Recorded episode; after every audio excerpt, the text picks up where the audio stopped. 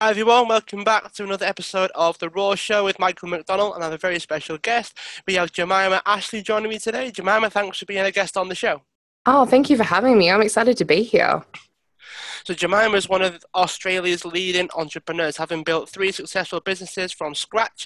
She is a highly sought after business consultant, mentor, speaker, and she'll even be releasing her first book this year, which is 2018, for those of you that are listening in the future.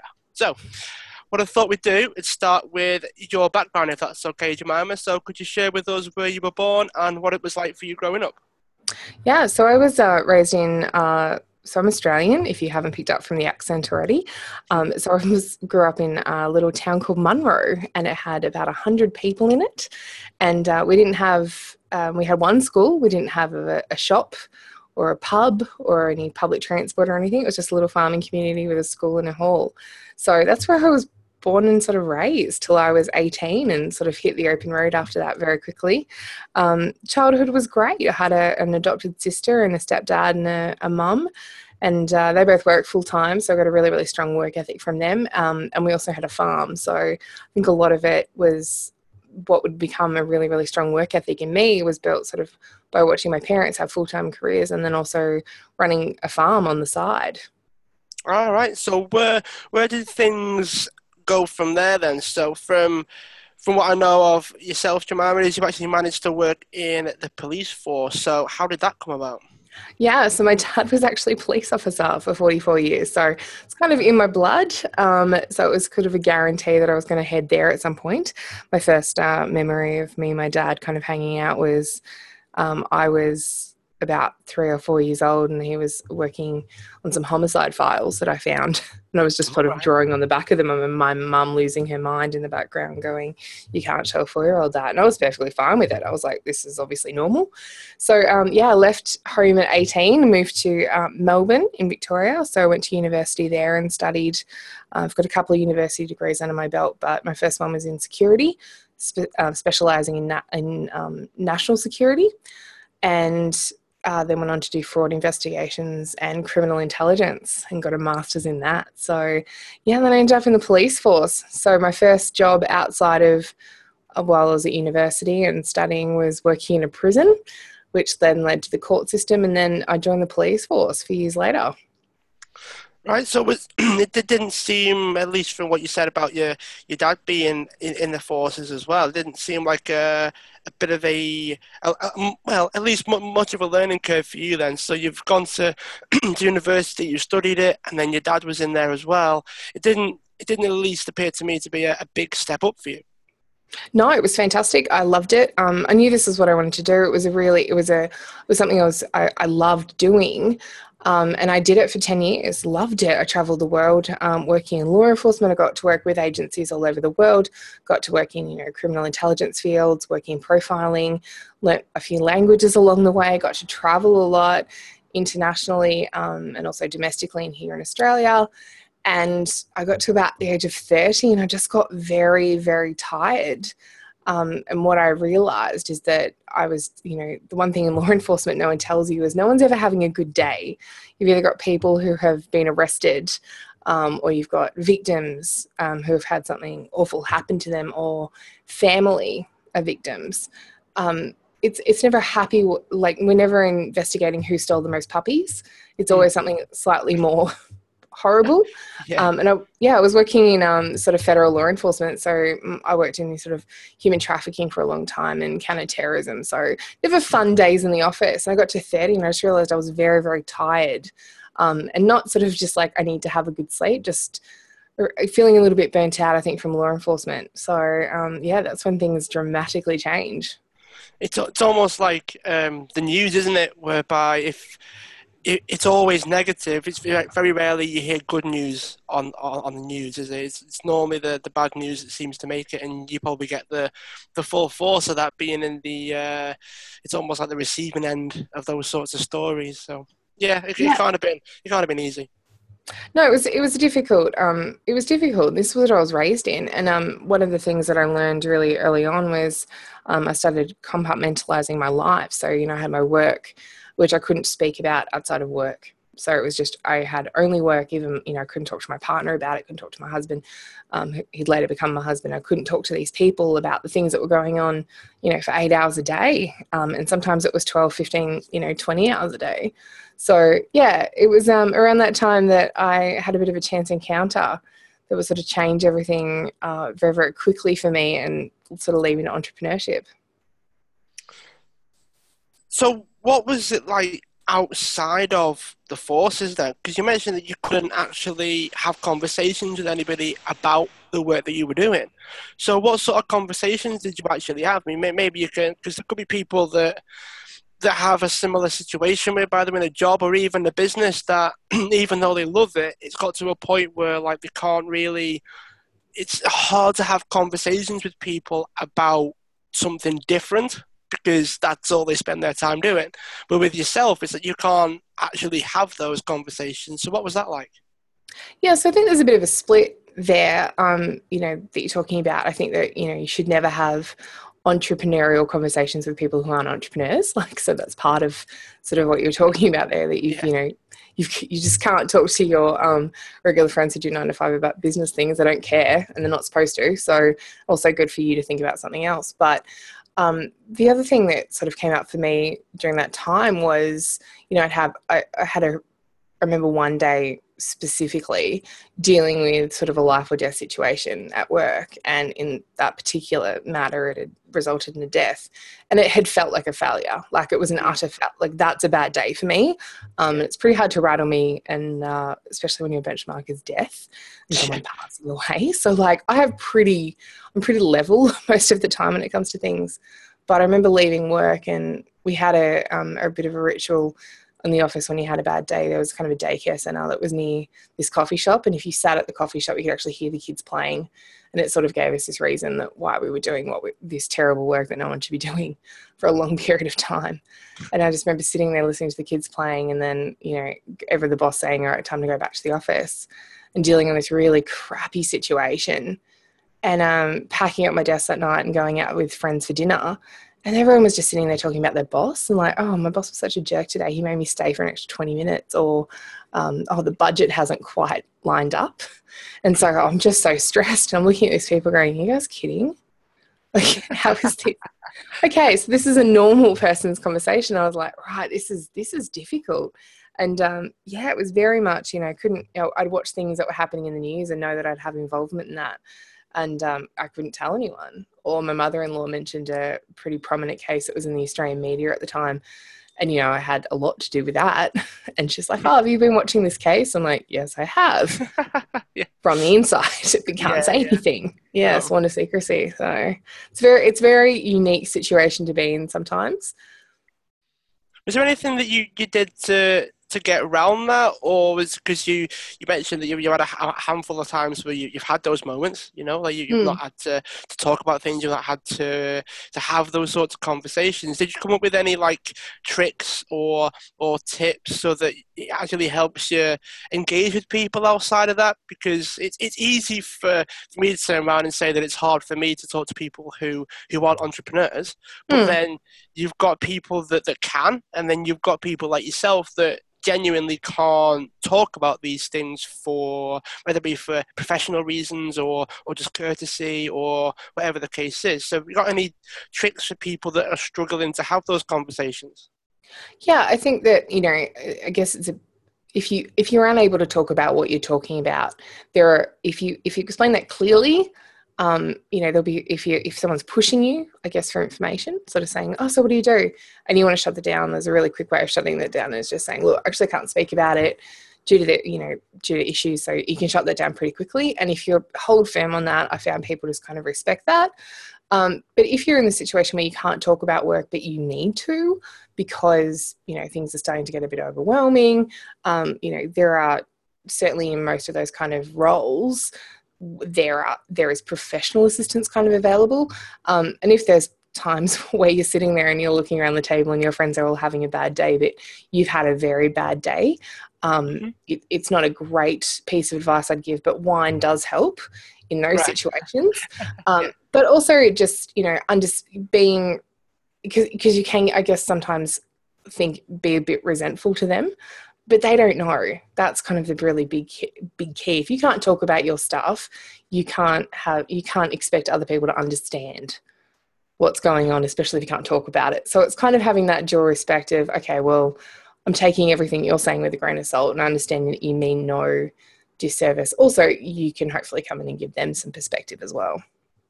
Yeah, I quite I quite like when you say that it's hard to to complain, I guess, or to have the opinion that people don't understand where you're coming from if you don't actually communicate it. So so, so sometimes, like, I mean, I know I've been guilty of this, where I've sort of said, well.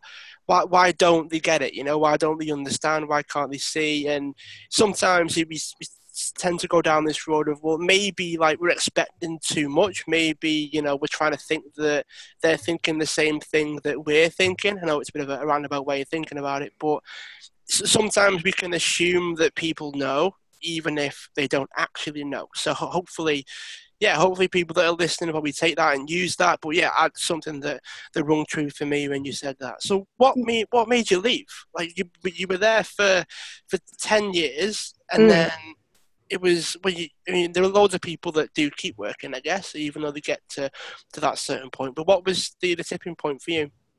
Yeah, it was a it's a combination of things that really happened kind of back to back for me to want to leave. Um, I you know I've got a book coming out later in the year, sort of August September time, and um, sort of write a massive kind of chapter on this. But there's sort of a bunch of stuff happened to back to back. But I think the thing that really kind of drew attention to me. We had a, um, so as you would probably know, Australia has some pretty strict gun laws, and um, uh, after a result of a um, an incident that happened in 1996 in Australia, in Tasmania, in Port Arthur, and uh, we have some pretty strict gun control laws now. So there was actually a shooting that happened in Sydney, um, and uh, an accountant who was leaving um, police headquarters. He, was, he worked in finance. He wasn't even a cop. Was unfortunately shot and killed in Australia, and that was that was a little bit too co- close to home, yeah. um, because it was just an attack against the police force made by ISIS. That was kind of like a big start of a tipping point. Um, also, around the same time, is that I had started to do improv classes or improv classes, so I had discovered for the first time in my entire life, coming from a very um, blue collar kind of family and law enforcement family, that there was creative careers that could be made, and you could have a job that wasn't nine to five, and that you could have a bit of fun on the side as well. So I signed up to do sort of some classes just as a bit of a stress release, and I'd moved to a new city called Canberra. Um, in Australia, and so I'd met a whole bunch of new people. It was to make you know broaden my network i started to meet people that were doing fun and interesting things that weren't doing this nine to five grind anymore. Um, and that kind of culminated so i started new classes so i'm meeting people. Some of these people are full-time actors full-time directors full-time screenwriters. And this is really interesting to me because this is the first real time i've met people who do creative stuff. Also work is now looking a little bit more depressing.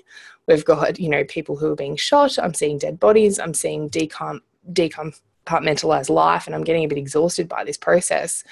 Um, and then, yeah, the tipping point, absolutely. I was working in, uh, I was on a bit of a working holiday in Manhattan uh, in New York and um, happened to meet a silversmith. Just the apartment that I happened to be renting was directly below someone who made jewelry in a jewelry studio. And for a couple of days, I stared through the window at this poor guy. Um, and I swear this is the only time in the history of the planet that stalking has paid off but he was he banged on the window after you know days of this young woman just kind of staring at the window through him he's sort of this 75 year old grumpy dude.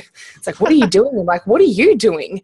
So i sat with him and made a ring that night and he showed me how to play with metal and i immediately knew this was something i wanted to do and that was the start of my first business. So i've came back to australia and started a business almost immediately. What was the first business that you decided to, to start with well, I went from law enforcement to creating jewelry, becoming a silversmith and making jewelry. So the brand was called Tangs Design. It still exists now, tangsdesign.com.au. Um, and I still make jewelry to this day. I love it, but that was kind of my first place in uh, entrepreneur land. Started a business, had never had business experience before and threw myself as I had with everything else that I've ever done fully into it. So I started, you know, consuming everything I could get my hands on on how to run a business. What does business look like? You know, I was reading all these things like business is hard for the first year. You need to get a tribe. You need to create, um, you know, how to create a website. You have to learn how to do social media. And I just duck to water, just decided this is what I wanted to do now. So all my attention and focus went onto this new thing. And it was probably the best thing I've ever done. What were the things that you, you learned most? Because the first business tends to be where everything tends to hockey stick, everything tends to really shoot up. The learning curve isn't really a curve, it's more just straight up and, and hope that you can manage it. So, what was it like for you? Um, little overwhelming to start with. It absolutely was just overwhelming. Uh, yeah, so I'd never had any business experience before. I'd never known anyone that really had had a business. Everyone that I knew worked in corporate and I had to navigate this new location very, very quickly. So I did that in a few ways. Um, a lot of it was just consuming as much as I could. Um, you know, podcasting was huge for me. I listened to a lot of podcasts, a lot of YouTubes. I found Gary Vaynerchuk very, very quickly early on in the piece. I listened to a lot of uh, Tony Robbins and realized how quickly, and I think this is a real big key to the success that I've had, but I learned really quickly that business and personal development were so closely intertwined. If you weren't working on yourself and you weren't working on your business, then you were just going a bit stagnant. Um, yeah, just consumed. Consu- oh, I became a bit of a junkie, uh, like seminar junkie. I go to any seminar, any you know free conference, any of this sort of stuff that I could get my hands on as well. And that's when I decided that I need to start networking and meeting other business owners.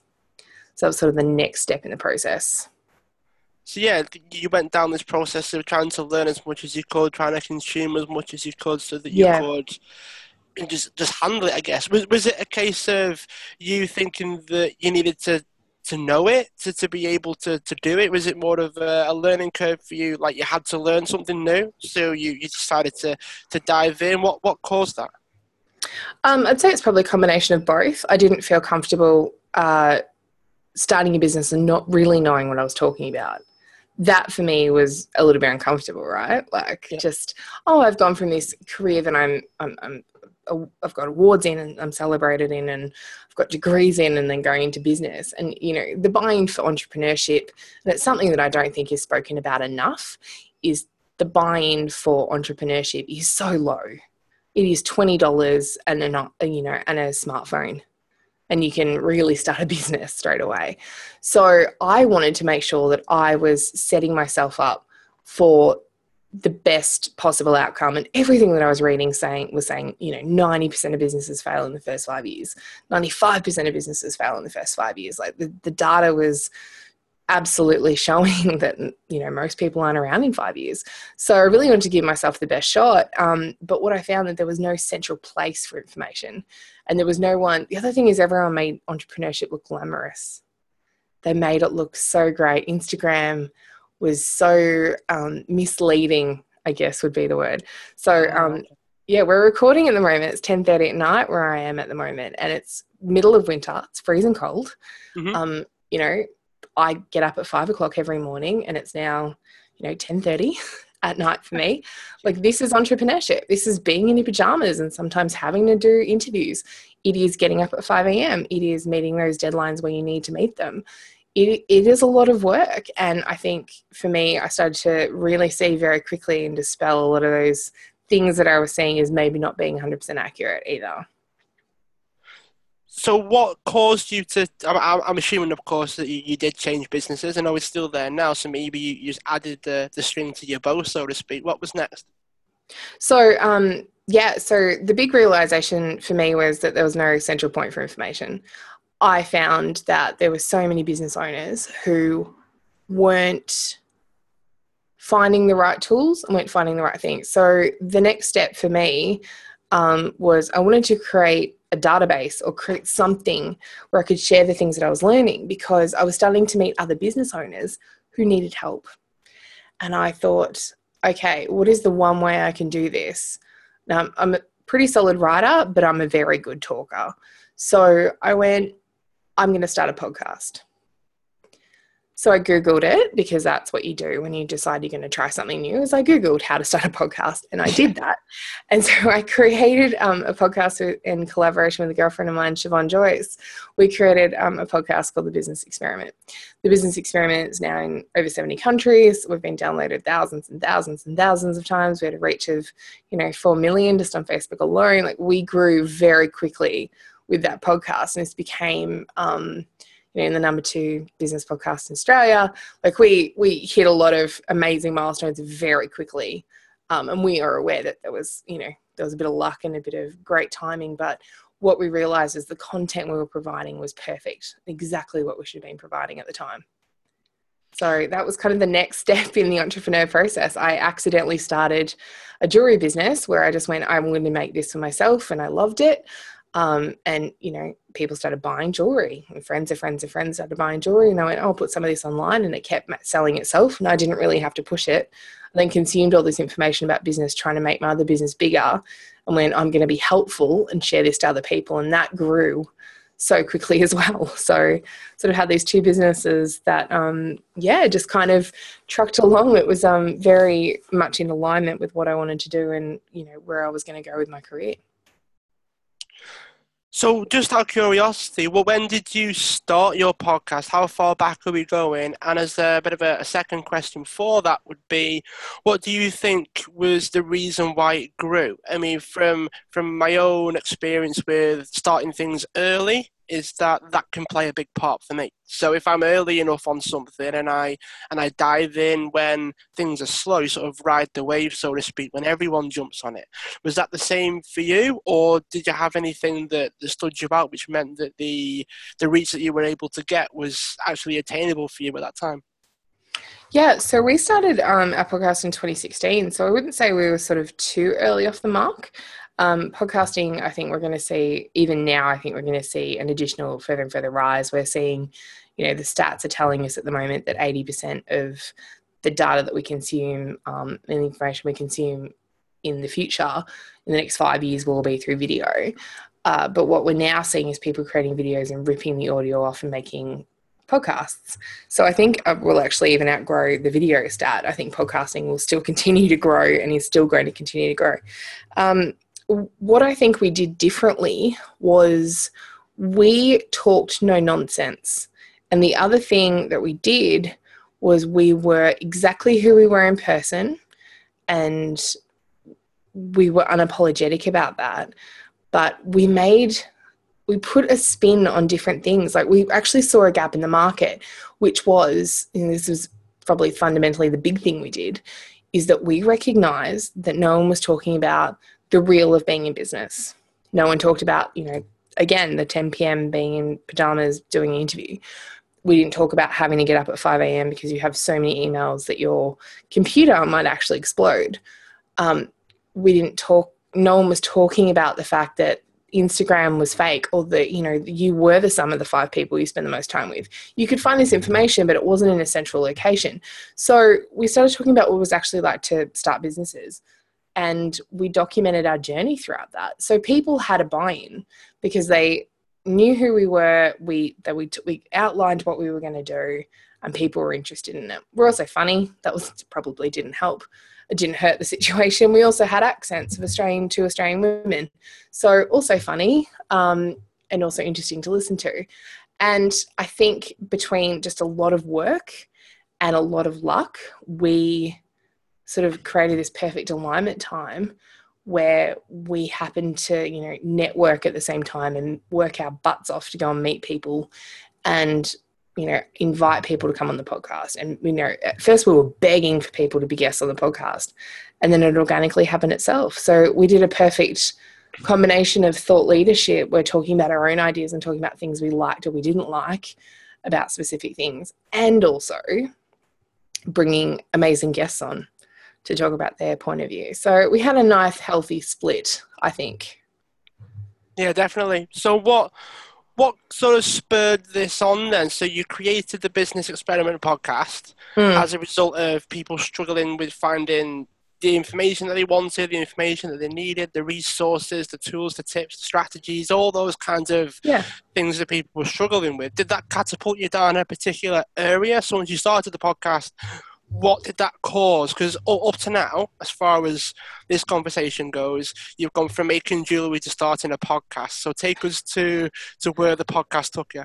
The next level, yeah. So um, what happened really quickly was I what it all kind of came to a bit of a head really quickly. So all the things I'd done previously, like working in law enforcement and um, you know working as profiler and working as an analyst, coupled with now doing improv skills and creativity, immediately landed me in a great position where I'd run and you know I'd run a service based business, being the podcast, and also ran a product based business, which gave me really good um, sort of credence as a business coach because I've now built these two stellar businesses very quickly back to back with great results and that we're actually making money in the first 12 months. So, um, what ends up happening is I end up sort of becoming a bit of a mentor and helping other people and, you know, just reaching out. People were asking us questions regularly. Um, and then the next step of that was because I was doing so many um, little interviews and doing, you know, uh, to this to little videos and we are doing this podcast is people then say, Can you help me MC an event? Can you come and help host something? And because I'd done improv and acting now, I was very comfortable being on stage, regardless of how many people were in the room. I never hesitated. I love speaking. I love going out there and doing things um, and love presenting, particularly, and doing keynote speeches. And so it sort of was this perfect alignment for me to kind of take the next step in now mentoring people and being a speaker.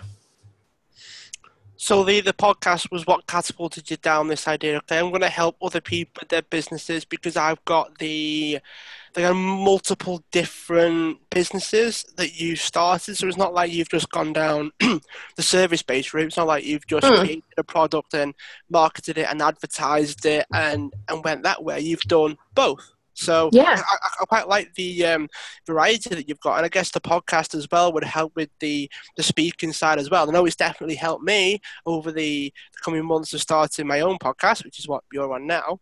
But um, yeah, it's it sounds like you've got a vast vast variety of things that, that you have done. So how how did you take that and then turn that into a business because I know a lot of people that say, okay, I'm going to do, I'm going to start to, to help others with their businesses now. And then that's probably when they start to then struggle the most. So what, what, what was your journey like? Yeah, so mine was a little bit organic, again, just kind of falling into this alignment of where I needed to be. Um, so the business experiment wrapped up at the end of 2017. So after 18 months, we kind of said, all right, we've kind of nailed this topic. The other thing is our other businesses were getting a little bit more hectic and we're growing as humans. And, you know, there's only so much time you can talk about the business reel and kind of give business tips and tricks for people in the first five years of business. We'd really mm-hmm. nailed the topic after, you know, 50 odd episodes. So um, I sort of stood back and kind of looked at this, what I what I was able to do. And a lot of the things that I'd done is, you know, I'd built businesses predominantly out of social media. That sort of when I did a bit of analysis, and went, yeah, I'm very good at social media, I'm very good at making videos. And, you know, I had to take a step back, right? You really have to kind of have a look at, you know, really analyze your skill set. I think people don't take enough time to recognize what they're good at and what they're bad at. So I had to sort of have take a few steps back, right, and go, right, where am I succeeding? Where am I failing? What am I loving? What am I hating? and really analyzing that, just having a bit of time out and sort of digging into that a little. So um, then I went, yeah, you know what? I'm I'm working as a mentor. I've been doing it for the podcast, acknowledging what that was and acknowledging that I want I loved speaking and this is what I wanted to do. And I think um, where it sort of came together for me was being able to recognize that where my strengths were and where my weaknesses were. Because I think when people have these failures, when they try to start outsourcing and trying to, you know, help other people, is we haven't analyzed in ourselves what we're good at and what we're terrible at. So I got really clear about that and realized what I loved doing, what I hated doing. Because I think people get to the point, and it's particularly my experience with a lot of my clients, that they think they should, that that's the next step, but it's actually not what they really wanted to do. So, what questions did you use to distinguish between what you wanted to do and what maybe you could actually do? Because I know there's there, there's a bit of a difference between mm. things that you want, but then you know reality might just hit you in the face and say, "Hang on, you need a bit more time first, and maybe you need to learn a bit more, maybe you need a bit more practice before you can actually go out and do those things." How do you distinguish between like strengths, weaknesses, and the the things that you could maybe practice or, or learn about? Yeah. So what I did is um, I used a hack that I'd learned uh, many years ago from Jillian Michaels. Um, she was on the Biggest Loser of the US for a long time. She wrote a book called Unlimited. And I'd read this hack in there once and I had sort of filed it away. So the first thing I did was really clear with what I liked doing um, because I think a lot of people we try to do too much and we don't we keep holding on to stuff we don't like doing because we're like oh no it's fine I have to do it. You don't. Actually there's VAs or other people who can help you. You can outsource a lot more work than you think you can. So um, the trick was this is that I set an alarm on my phone for every 30 minutes. And every 30 minutes um, the, the little alarm would go off and I would analyze what I'd done in the last 30 minutes. And I had three categories things I loved things I hated and things that were okay. So I had it, I got really clear on it. So one of the things that came up, I really liked being on podcasts. I really liked talking, really liked speaking. I liked being on the phone. I, you know, again, we're seeing we're seeing a trend here, right? This is all stuff from talking. I didn't like paperwork. I didn't like doing emails. I didn't like photocopying stuff. I didn't like, became very clear to me, I didn't like paperwork. I liked responding to emails and I liked communicating with someone else. But again, I started to get very clear on that. And when I could drill, so this goes on, you do this for a long enough, about two week period, you will start to see some really clear patterns in what you like, what you hate, and what things you're not really, you don't really care for. The things that you tend to like doing are things that you tend to be good at. The things that you hate doing are things that you need to have some work on. So, what I did is looked at the list of things, particularly that I needed to work on, and realized there were things in there I hated. I hated doing accounting I had no interest in learning Xero. I had no interest in learning stuff. It's like I'm I can spend the next 50 hours of my life learning how to do this thing that I don't even want to do, or I can just outsource it. Most people choose to ignore it because it's easier to go, well, I'm just not going to worry about it. I'll just get rid of it. I'll just push it to the side. I'll get to it later. And you don't. And this is where failure starts to accrue. It accrues in the little tasks that you just don't want to do. So that's how I started to get really clear on it. What do I like doing? What do I not like doing? What can I outsource? And I, I guarantee you 100% changed how I did business. What are your thoughts on the idea that maybe you're good at something because you've put the hours in to get good at it versus you're good at it therefore you're just naturally more more energized about it so the actual output is more than if you were not quite enjoying yourself. So where, where, where, where do you see the the pattern there and what, what are your thoughts on that? Yeah, so I think um, you've probably heard of the 10,000 hour rule. So mm-hmm. um, yeah, one of the idea being that if you want to learn something, do it for 10,000 hours. You only really do it for 1,000 hours and you're going to be pretty good at it. Um, so I think it comes down to f- from from this kind of point of view is that what do you want to learn how to do? So um, I'm terrible at Photoshop. Like I'm not good at it, but I know I needed to get better, and I liked doing it. And it was something I had a desire to want to do. So I practiced on Photoshop and I got better at it. I learned graphic design stuff and got a little bit better and bit, bit better and slightly more improved and watched, you know, docos on it and watched a few YouTube videos. So, you know, if you need to, if you want to get around this stuff, like you definitely need to persevere to it. Um, you don't see people picking up a guitar and being like, oh, I think I might learn this, I'll just give it a thousand hours. No, it's people that want to learn the guitar that sit there for a thousand hours and doing it. So I think it's, again, being clear do you want to do it or do you feel like you have to? So, um, but I mean, nothing beats hard work. Nothing.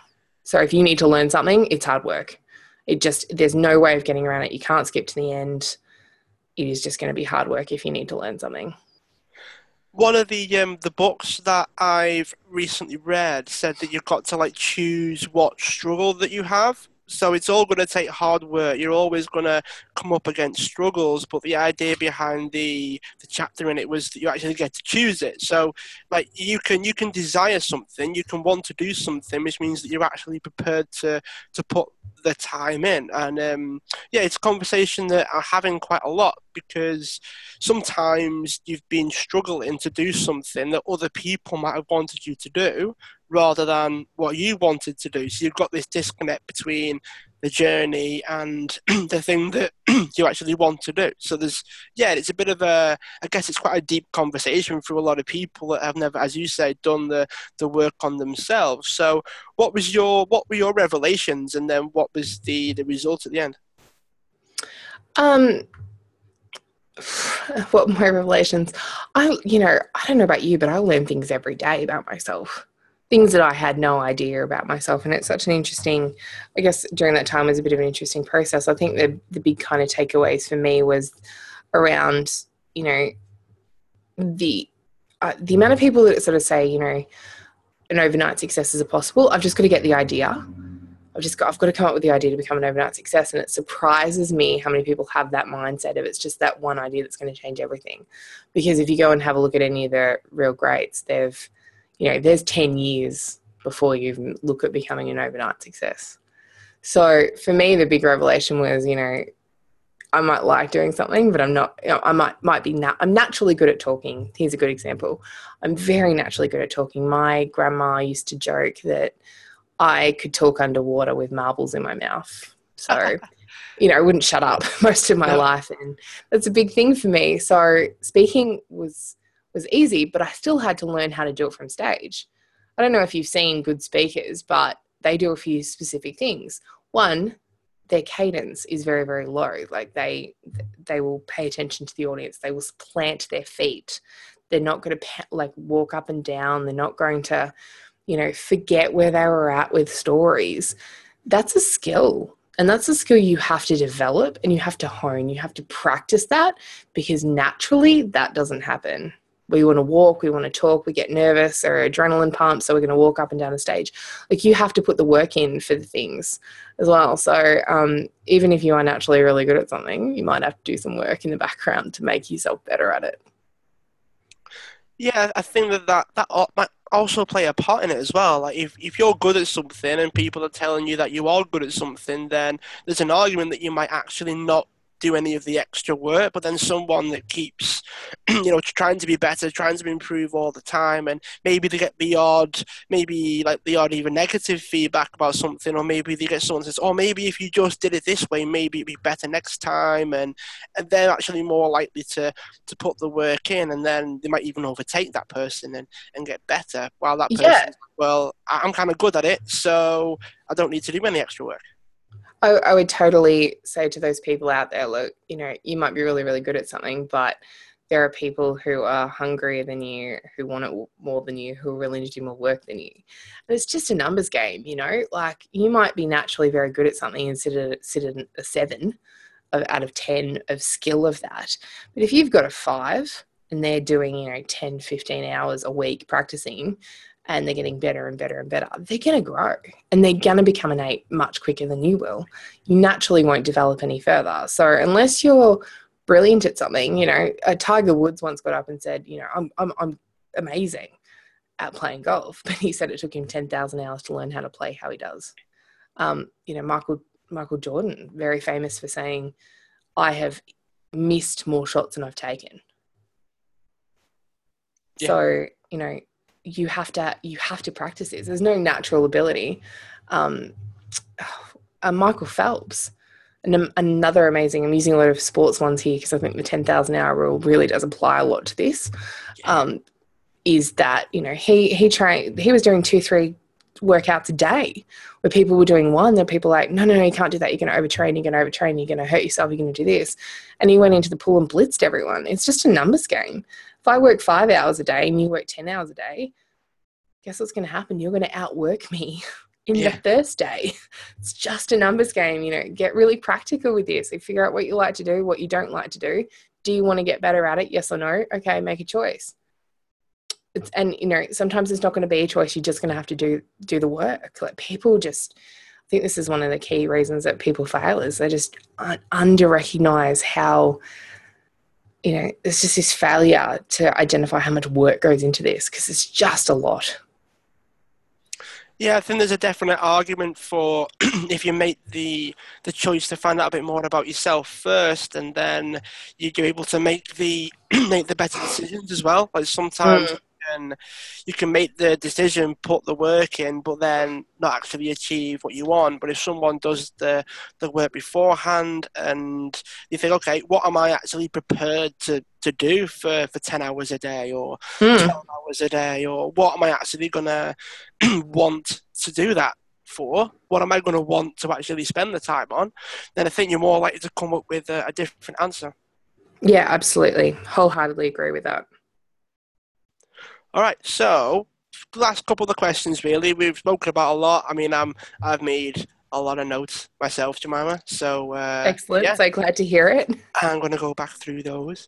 Have you got any resources or books that you would recommend for the listeners that maybe they want to learn either about yourself or about the idea of starting the business or taking a, a more varied approach to, to the way they do things? Yeah. So um, uh, firstly, start head over to my website, jemimahashleigh.com um, and check out. There's a heap of blog posts on there. There's a heap of free downloadables on there. My top tip, top tips for business is on there as well. Um, you can check that out. If you're looking for um, a different podcast, go and check out the Business Experiment, especially if you're in the startup phase. Very, very helpful tips and tricks on how to start a business and how to get really across business ideas very, very quickly. Um, and um, a few recommendations I would definitely give. Uh, if you're looking at sort of getting an idea about social media and sales, I would check out Jab, Jab, Jab, Right Hook by Gary Vaynerchuk. It's a great book. Um, I would say I would also go and read uh, Feel the Fear and Do It Anyway by Susan Jeffers. There's also another book called Grit by Angela Duckworth. And um, that's a really, really solid read as well. It's all about how to stick with it when it gets really, really tough in business and building that grit and that um, res- resilience in business, which I think a lot of people don't have. Yeah, definitely. There's definite.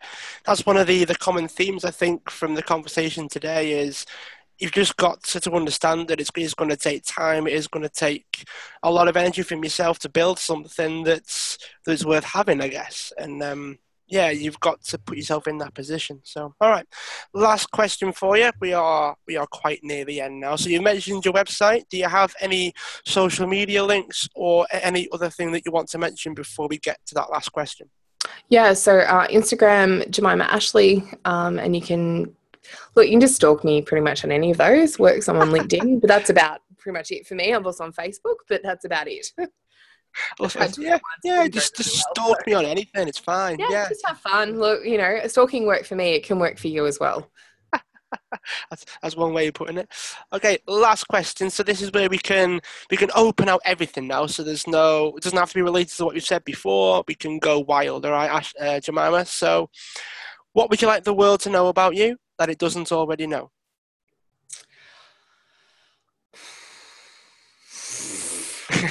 that that uh um I think I miss my calling as a professional karaoke spe- singer.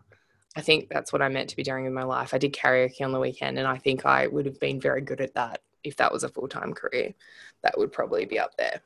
Oh, we should get you on the X Factor, shouldn't we? That's what we should. Do. I would be all about that. My okay. Oh, here's another thing you can know about me. I'll give you a couple things. So I don't get a lot of downtime. Obviously, with my career, I do a lot of traveling. I do a lot of speaking gigs um, travel internationally a fair bit. My guilty pleasure, and I say don't say this lightly, my guilty pleasure is watching terrible auditions from like the X Factor and from like American Idol and stuff because they are the best thing that you can ever find on the internet. I think that whole show should just be terrible people auditioning. so, so like you, you got a reason why you listen to those? Like, is it you, you do it for the the laugh, maybe, or um, you know, what, what, what's the motivation for that? I think it just reminds me of being in business. Like how many people like, I've got this. I'm like, you don't got this. You have done nothing. You just think you're really good, and that's great. Um, I think the laugh factor is always good. I think um, I think I also enjoy probably the you know you and you would have met people, Michael, that certainly think that they're much um, further along in the process than they think they are, mm, um, yeah. and you know who are too big for everybody. I just love watching these people. I'm like, are you kidding? Who told you this? Like, get some realistic expectations of where you are. I think it's just a reminder for me too to be a bit humble about stuff if you get success.